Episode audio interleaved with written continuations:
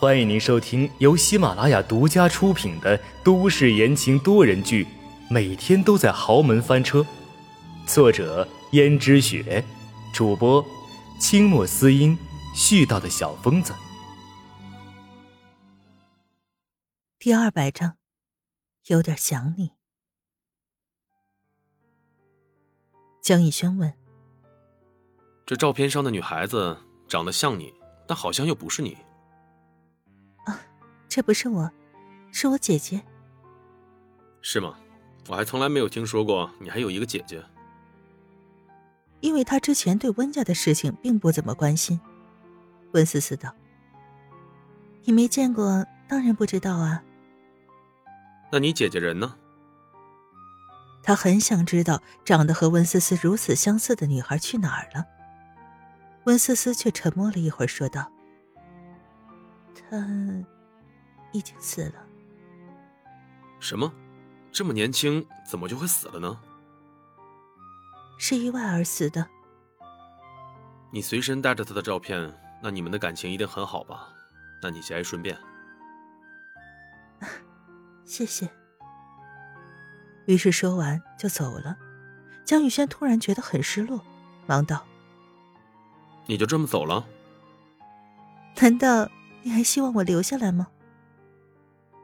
顿时，江逸轩哑口无言。温思思说道：“放心吧，我知道你的心里只有轩轩。”说完，转身就走，但是却不知为什么，江逸轩竟然有些懊恼，刚才没有挽留住他。温思思那么说话，分明就是在挑逗他，不然的话，为什么要莫名其妙的跑过来，又说了一些无关紧要的话就离开了呢？只是自己没有好好的把握这个机会。本来之前对温思思有些想入非非的江逸轩，因为这段时间轩轩已经来了江家，而且还给自己生下了一个孩子，于是没有闲暇顾及这些。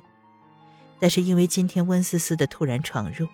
江逸轩像是重拾起了兴趣一样，而他全然不知道，温思思之所以这么说，只是想试探试探江玉轩和他的姐姐有没有什么直接的联系而已。但结果是，江玉轩的样子应该不是装的，他根本就不认识自己的姐姐。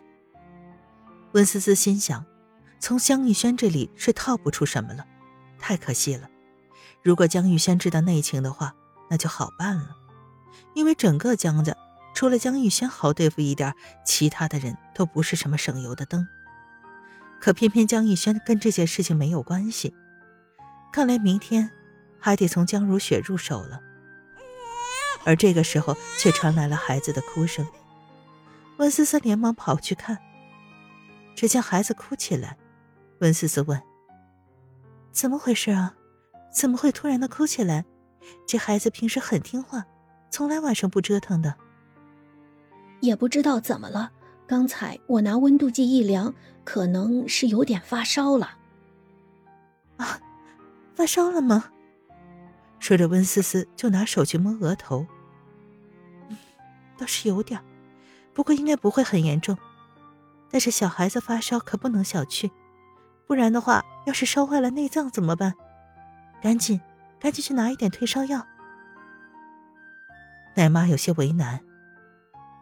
可是这深更半夜的，退烧药倒是有，但是都是大人服用的，小孩的退烧药没有啊。更何况这么小一点的孩子，怎么能吃那些？那怎么办呀？缩小剂量行不行？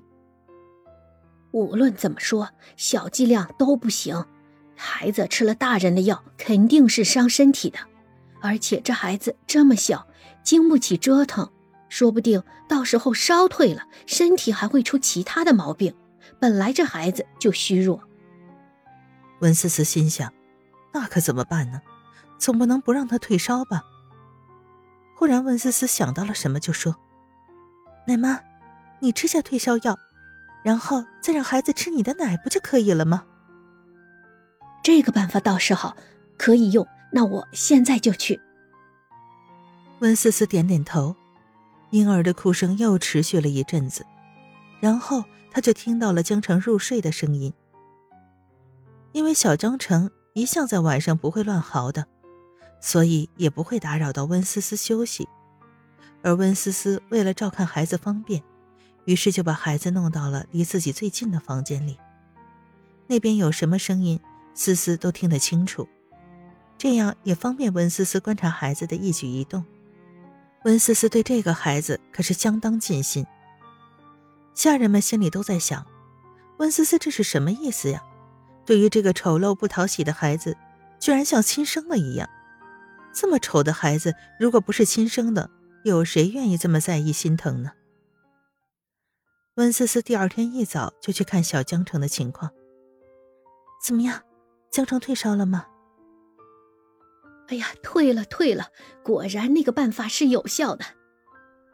温思思摸了摸婴儿的额头，又摸了摸自己的，心想果然是退了，于是道：“啊，那就好，奶妈辛苦了，好好的照顾这孩子。”少奶奶，你要出门吗？啊，不是，我要去见一下妈。也是，反正夫人也不喜欢这个孩子。你如果带去也是添堵。而从前的时候，温思思见江如雪也会偶尔带一带这孩子，但是每次带孩子去，江如雪对这孩子也没什么好话，除了嫌丑还是嫌丑。那她干脆不带了，免得对孩子的生长发育不好。更何况她这一次是去试探江如雪的，又不是去找江如雪闲聊，怎么好带着孩子去呢？没事，我去去就回来。说完这句话，温思思就一个人到江如雪那里去了。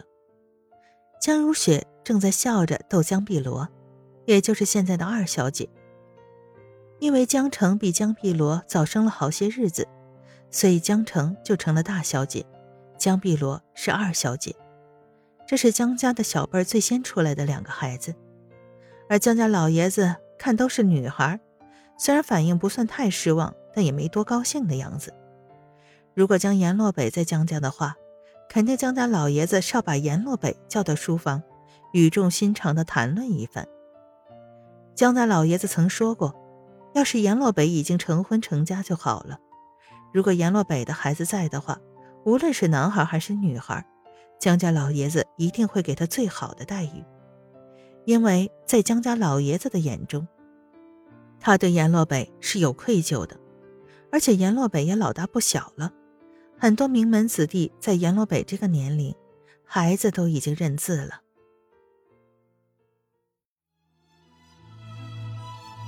听众朋友们，本集播讲完毕，感谢您的收听。